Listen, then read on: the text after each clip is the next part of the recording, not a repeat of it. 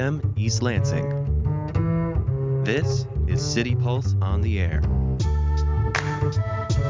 Joining you now, your editor in chief of the Lansing City Pulse, Berl Schwartz. Hello again, this is Berl Schwartz talking. Later in the show, our weekly conversation with MSU political scientist Matt Grossmann. And then music editor Rich Tupica brings us another golden oldie from the Wolverine state. First up, though, what if you and your entire family caught COVID-19 just as you were finishing your last semester of college? Reporter Colt Hunningley talked to MSU student Julia Keeley, who graduated this spring after battling COVID together with her parents and brother. After Keeley moved back home, they all rapidly fell ill. Then, three weeks of stress, paranoia, and obsessively watching the news. Here's the story. Julia Keel was about to graduate college at the sprightly young age of 22. She was going to throw her cap in the air at commencement and use her film and advertising degree to secure a career in media. Then, the coronavirus came and messed everything up. She had to move back home to Bloomfield Hills to live with her parents and start taking all of her classes online. Students across the world experienced a similar situation to Keel. But unluckily for her, she had to suffer through it all while legitimately and reasonably convinced that her and her entire family had the virus. Yes, so uh, actually, uh, it was probably near the end of March is when I actually started getting like sick, sick. And um, it was crazy. And within a couple days, or er, my brother got sick. For, or er, here, I guess I live at home with my parents and my older brother and his wife. Mm-hmm. So uh, within the first day, my brother got sick, and then my sister got sick the next day, and then I got sick the next day, and then my parents got sick like two days after that. So we all got sick within a couple days of each other. So that was kind of the first weird occurrence because when one of us is sick, it's never that quick that we all get sick like that. But that was kind of our first sign that it was COVID. The symptoms of COVID are confusingly commonplace fever, cough, runny nose. Who's to know if it's the cold, the flu, simple allergies? Keel and her family finally started to worry when a new symptom appeared. And then another nail in the coffin that we are like, all right, I think we have it. Is we all lost our taste and smell, which has never happened before. On April 27th, the CDC updated its list of COVID symptoms, adding six more chills, repeated shaking, muscle pain, headaches, sore throat, and of course, loss of taste and smell. Keel and her family were left scouring the news, hoping that they weren't missing out on any important updates. In uncertain times, staying informed can be a useful source of comfort. Staying like updated with the news kind of helps because I feel like at first the signs of COVID were just like a cough and fever. Like we didn't really hear about the taste and smell till after we already lost our taste and smell. So I guess it's just kind of weird that they come up with new findings every day. An early CDC report showed that almost 40% of all coronavirus cases occur among those aged 20 to 54. However, the report also showed that elderly people are much more likely to die from the virus. With a constant slew of new information coming in, Keel took solace in the fact that young people are less likely to die, but on the flip side, the age factor made her worry about her parents. Yeah, it's just weird. No one knows really any answers to anything. I feel like it keeps changing.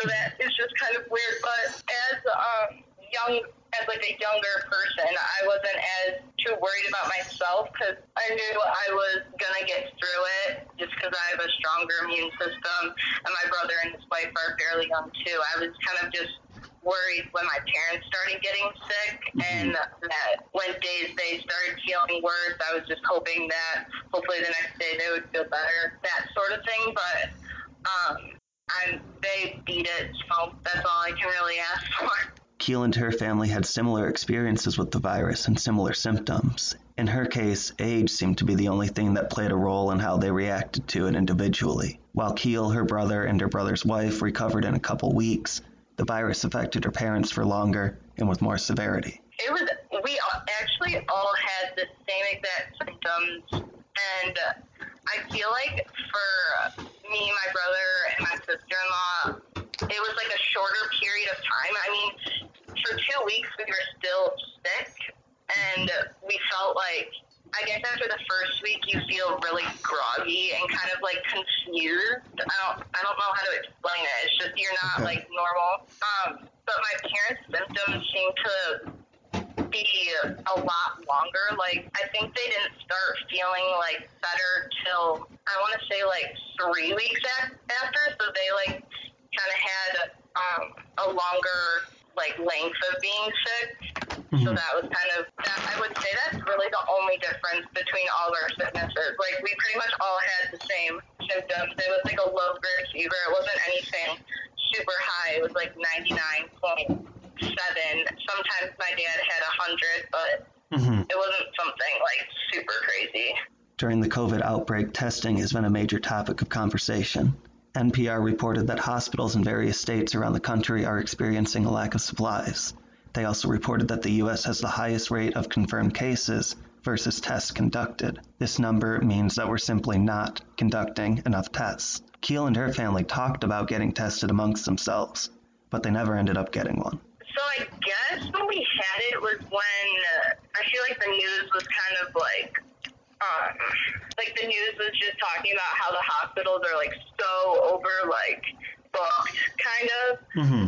Um, so we figured we might as well like save the test for people that actually need it because at that point we already did like a FaceTime call with our doctors and we kind of gave them the symptoms and they were like, yeah, you are, we suspect you have COVID. Just like keep an eye on it. And if Mhm. things get super serious, then we need you to get tested, sort of thing. And things never got like super bad, so we kind of just waited it out, and that seemed to be fine. Um, my doctor did say they were offering like the antibody test if we wanted to go get that um, when we got better, just to like confirm we had it, sort of thing. If you don't know, an antibody test is used to tell people if they have had the virus in the past, as opposed to a diagnostic test, which will tell you if you have it in the moment. I asked Keel what it was like to wait around, experiencing symptoms of the virus without access to a test. not getting tested was I wanted to know if I had it or not. Yeah, I guess that was frustrating. Um, but I guess I'm just happy we got better. And I mean, it was pretty obvious that we had it because the symptoms matched up like 100% to what we were feeling. Keel definitely felt the emotional toll of having COVID, especially because she was worried that her parents wouldn't make it. While she feels lucky that everyone made it out alive, her three weeks of COVID were full of stress and worry. I guess let me think that up. It's definitely like nerve wracking because no, like no one really knew because we're all different ages what the outcome was going to be for each of us. Oh, because yeah. what, like I could be totally fine and my brother could get worse my parents could get worse just because they're older and um, on the news it said that older people were having um, more issues. Kind of just not knowing was um, pretty scary. Um, luckily, we're all really healthy, and we were just staying focused on like taking care of ourselves, getting rest, and stuff like that. That we were able um, to beat it. But um, yeah, I guess that's about it. it. It's stressful, and I guess being stressed doesn't really help um, getting better. Keel felt as though her experience with COVID was almost anticlimactic. Definitely amidst the plethora of nightmarish and tragic stories floating around on the news and on the web, Keel said she felt like her experience wasn't what she expected it to be. Yeah. Luckily, because we were all kind of staggered, like my brother got it first, then his wife, then me, then my parents. Like once um, my brother and I and his wife started feeling better, we could like help out with our parents a little bit more. Um, but it wasn't anything that you like see on TV or anything. It was just like it was just a long week of like a bad You're listening to City Pulse on 89 FM The Impact. Let's get back to Cole Tunningly's report on how a recent MSU grad and her family suffered together through what they believe was the coronavirus. Cold and confusion and not being able to taste or smell anything. yeah, that that part specifically is a little bit disturbing to me. I that that one would mess with my mind a little bit. Yeah, that was the worst. I think it was the worst part of it because I enjoy being able to taste and eat things, and great. As for graduating, Keel made it. She's officially an MSU grad. For Keel, moving classes online was actually pretty helpful, especially considering she was stuck in bed, had a fever, and no sense of taste or smell. Unfortunately, the school year could have ended with a bang. Keel was excited to be working with her film group on producing an entire TV pilot. They had hired actors, written and revised a script, and scouted locations. But when MSU went virtual, the project became much less exciting. The group couldn't meet, so instead of producing the actual episode of television, Keel and her film group had to come up with a detailed budget for their show. Instead of turning in a complete work of art, they turned in a three ring binder full of data, spreadsheets, and a quick synopsis. Still, Keel said that she feels relieved to be done with school, especially after the stress of catching the virus. It was definitely stressful, but luckily all the professors at MSU were super understanding in these times. And I guess going to class isn't as strenuous as like waking up, going, getting yourself dressed, and going to class. I mean, with the click of a button, I can just go on class. So that part was kind of easier for me. That if I wasn't feeling well, I could just turn my camera off and just listen to my professors. So that part was kind of nice. But um, just like having to focus on school and having to worry if like my parents were getting better was definitely not the best situation. But um, I just stayed in contact with my professors, and if I missed something, they were definitely understanding about getting in my assignments at another time. And it, it definitely helped that Michigan State did the like satisfactory, non-satisfactory grading. Takes like a kind of a stressor off of like your grade point and stuff like that. Keel said that she was appreciative of the sense of community that MSU provided her. Without people to connect to and talk to outside of her family, of course, the school was a source of distraction and a way for her to add structure to her day. The kindness she was shown during her last days at MSU left the impression that she was part of a wider Michigan State community that had her back. But yeah, it definitely helped that everyone in these times are kind of understanding, and my professors would check in if I was doing okay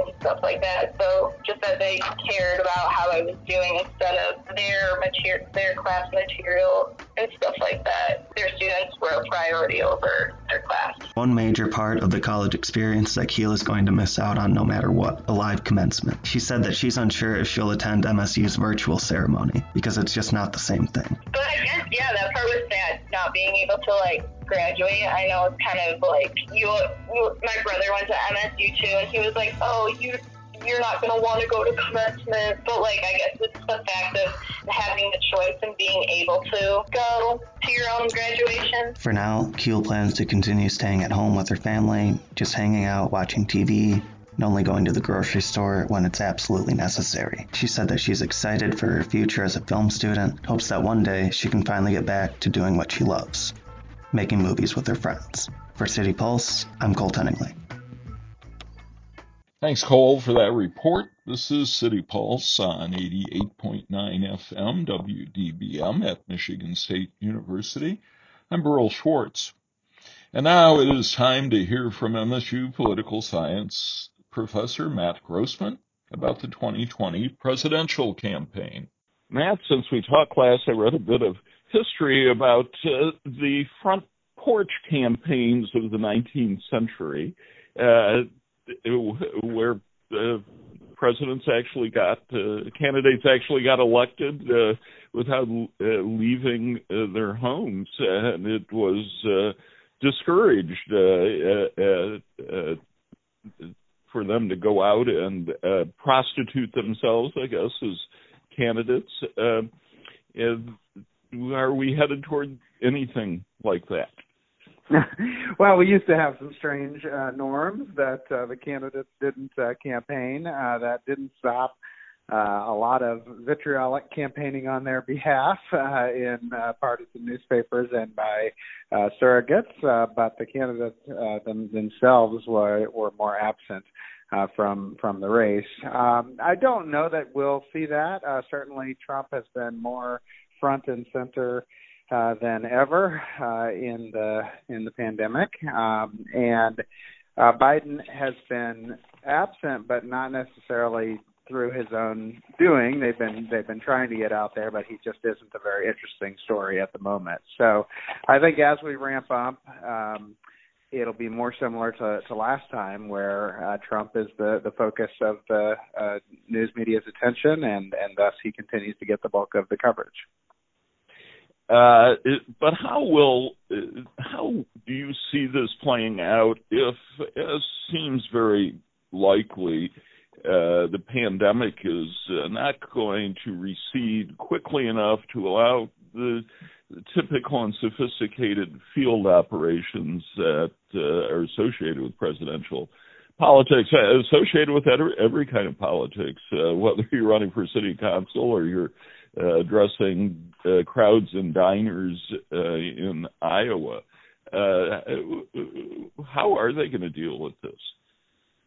Well, presidential elections are, of course, the highest uh, turnout elections and the, the most affected by factors like how close is the race, uh, are you living in a swing state, um, so it, it is sort of the least affected by mobilization. Um, that said, compared to say local elections, where it really matters whether you hear about the particular race and, and get mobilized. Um, but uh, of course, they still spend uh, quite a bit trying to mobilize people uh, and uh, register new people.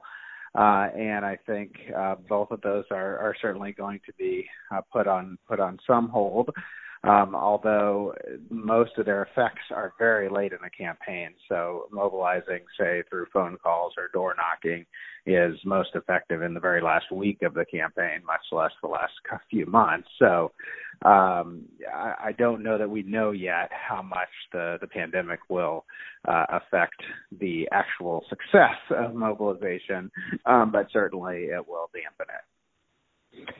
Uh, do you see the Republicans being the party of reopening and the Democrats being the party of going slow uh, in this presidential campaign? Well, it's certainly set from the top, um, so people will pay attention to what what Trump is saying, and he's sort of been on both sides, but obviously leaning towards uh, the the reopening side uh, lately. And since he has made his his move, and some governors have made their move, we are also seeing um, we're also seeing moves in public opinion uh, with Republicans um, kind of returning to the polarization that we we started with. Um, so we had sort of a momentary pause in that polarization when everyone was on the same page, but it didn't last uh, very long. Uh, I still think that the results are going to matter more than uh, the the rhetoric right now. Um, that is you know, if we don't see a whole lot of differences uh, in states that opened early versus late, um, you know, then I think that, that there will be less of an argument that those decisions uh, made made a big difference, or maybe people's individual social decisions are, are sort of good enough. Um, if we see that the states that opened earlier have huge outbreaks, then I think it's it's hard not to hold those officials responsible, um, and and you'll see more uh, uh, difficulties ahead um, for the president's party, especially if it coincides with you know decisions to reclose the economy. Um, then it will seem like nothing nothing was gained, um, and and that will reflect badly on the president. Uh, uh, we're talking to uh, MSU political scientist Matt Grossmann. You're listening to City Pulse here on 89 FM.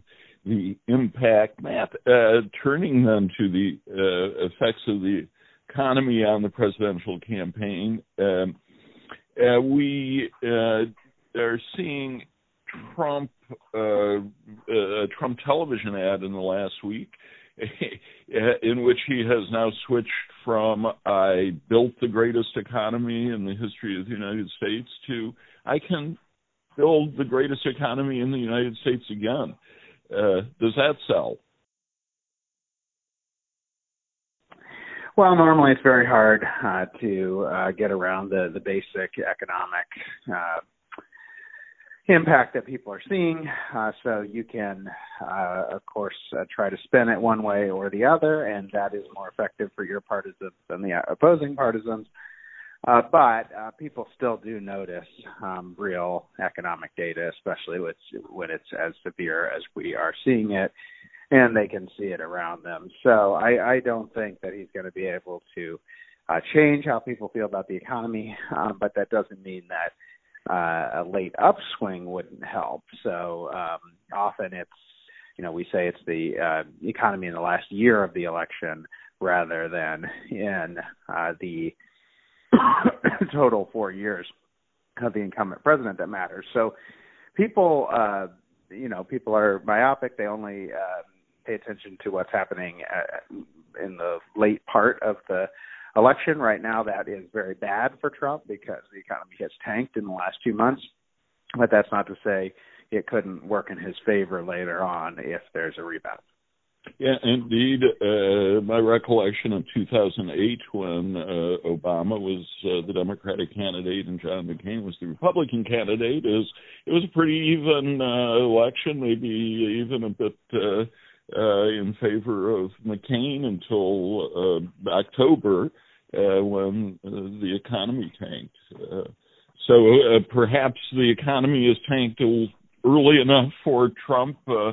To recover, but this is worse than the Great Recession, and Biden is leading in every poll I've seen by an eight to ten point margin. Uh, Biden certainly has a disadvantage of having to run not a front yard campaign but a basement campaign.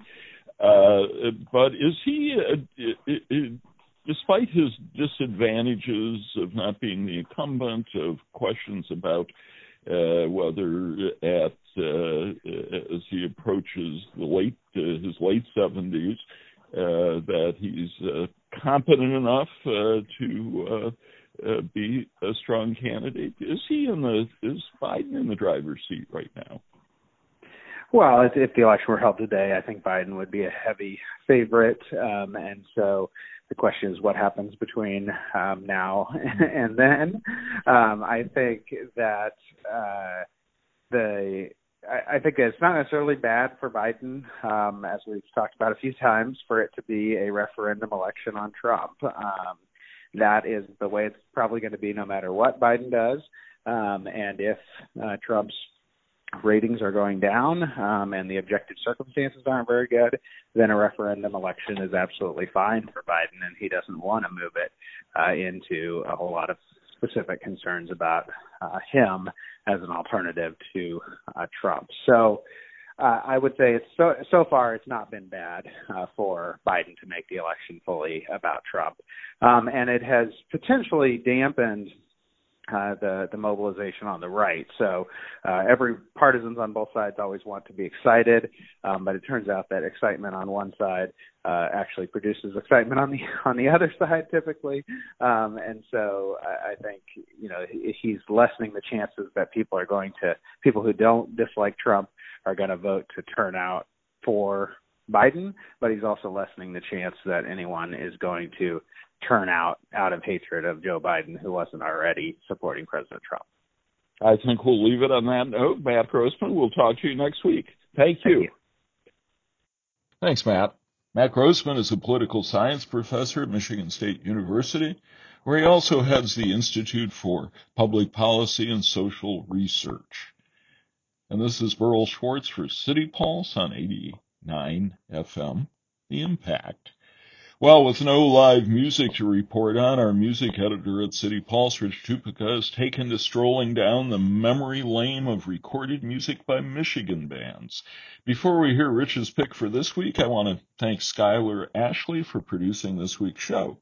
We'll be back next week, same time, same station for City Pulse. I'm Berl Schwartz, and here's Rich Tupica to take us out. Hi, City Pulse listeners. The track you're about to hear is by a band called The Ones, and The Ones were led by a dynamic lead vocalist and guitarist named Danny Hernandez, um, who sadly passed away back in 2000, age 53.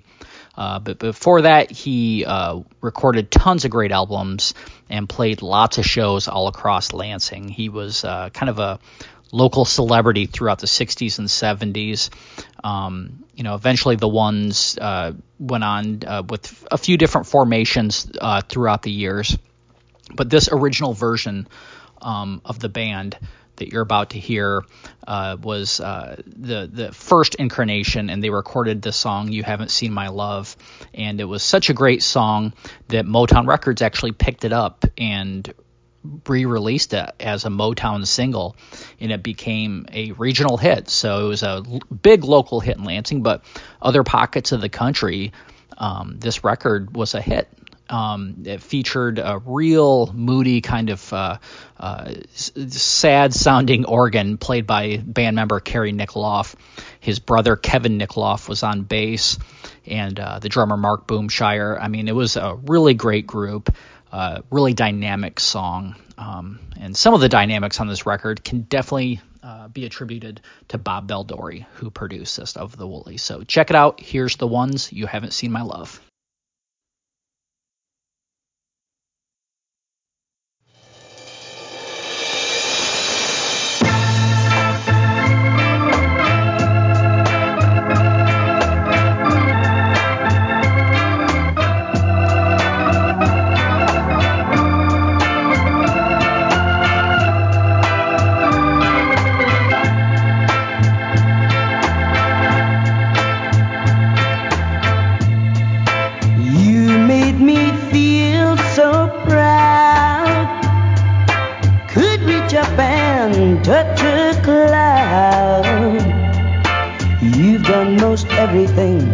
But you haven't seen my love.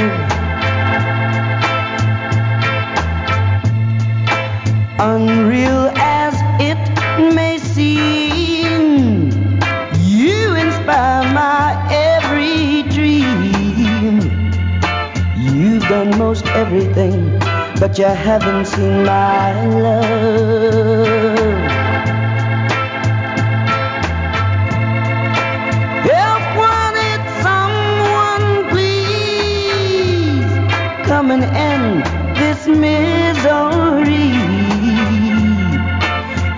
Done most everything, but you haven't seen my love.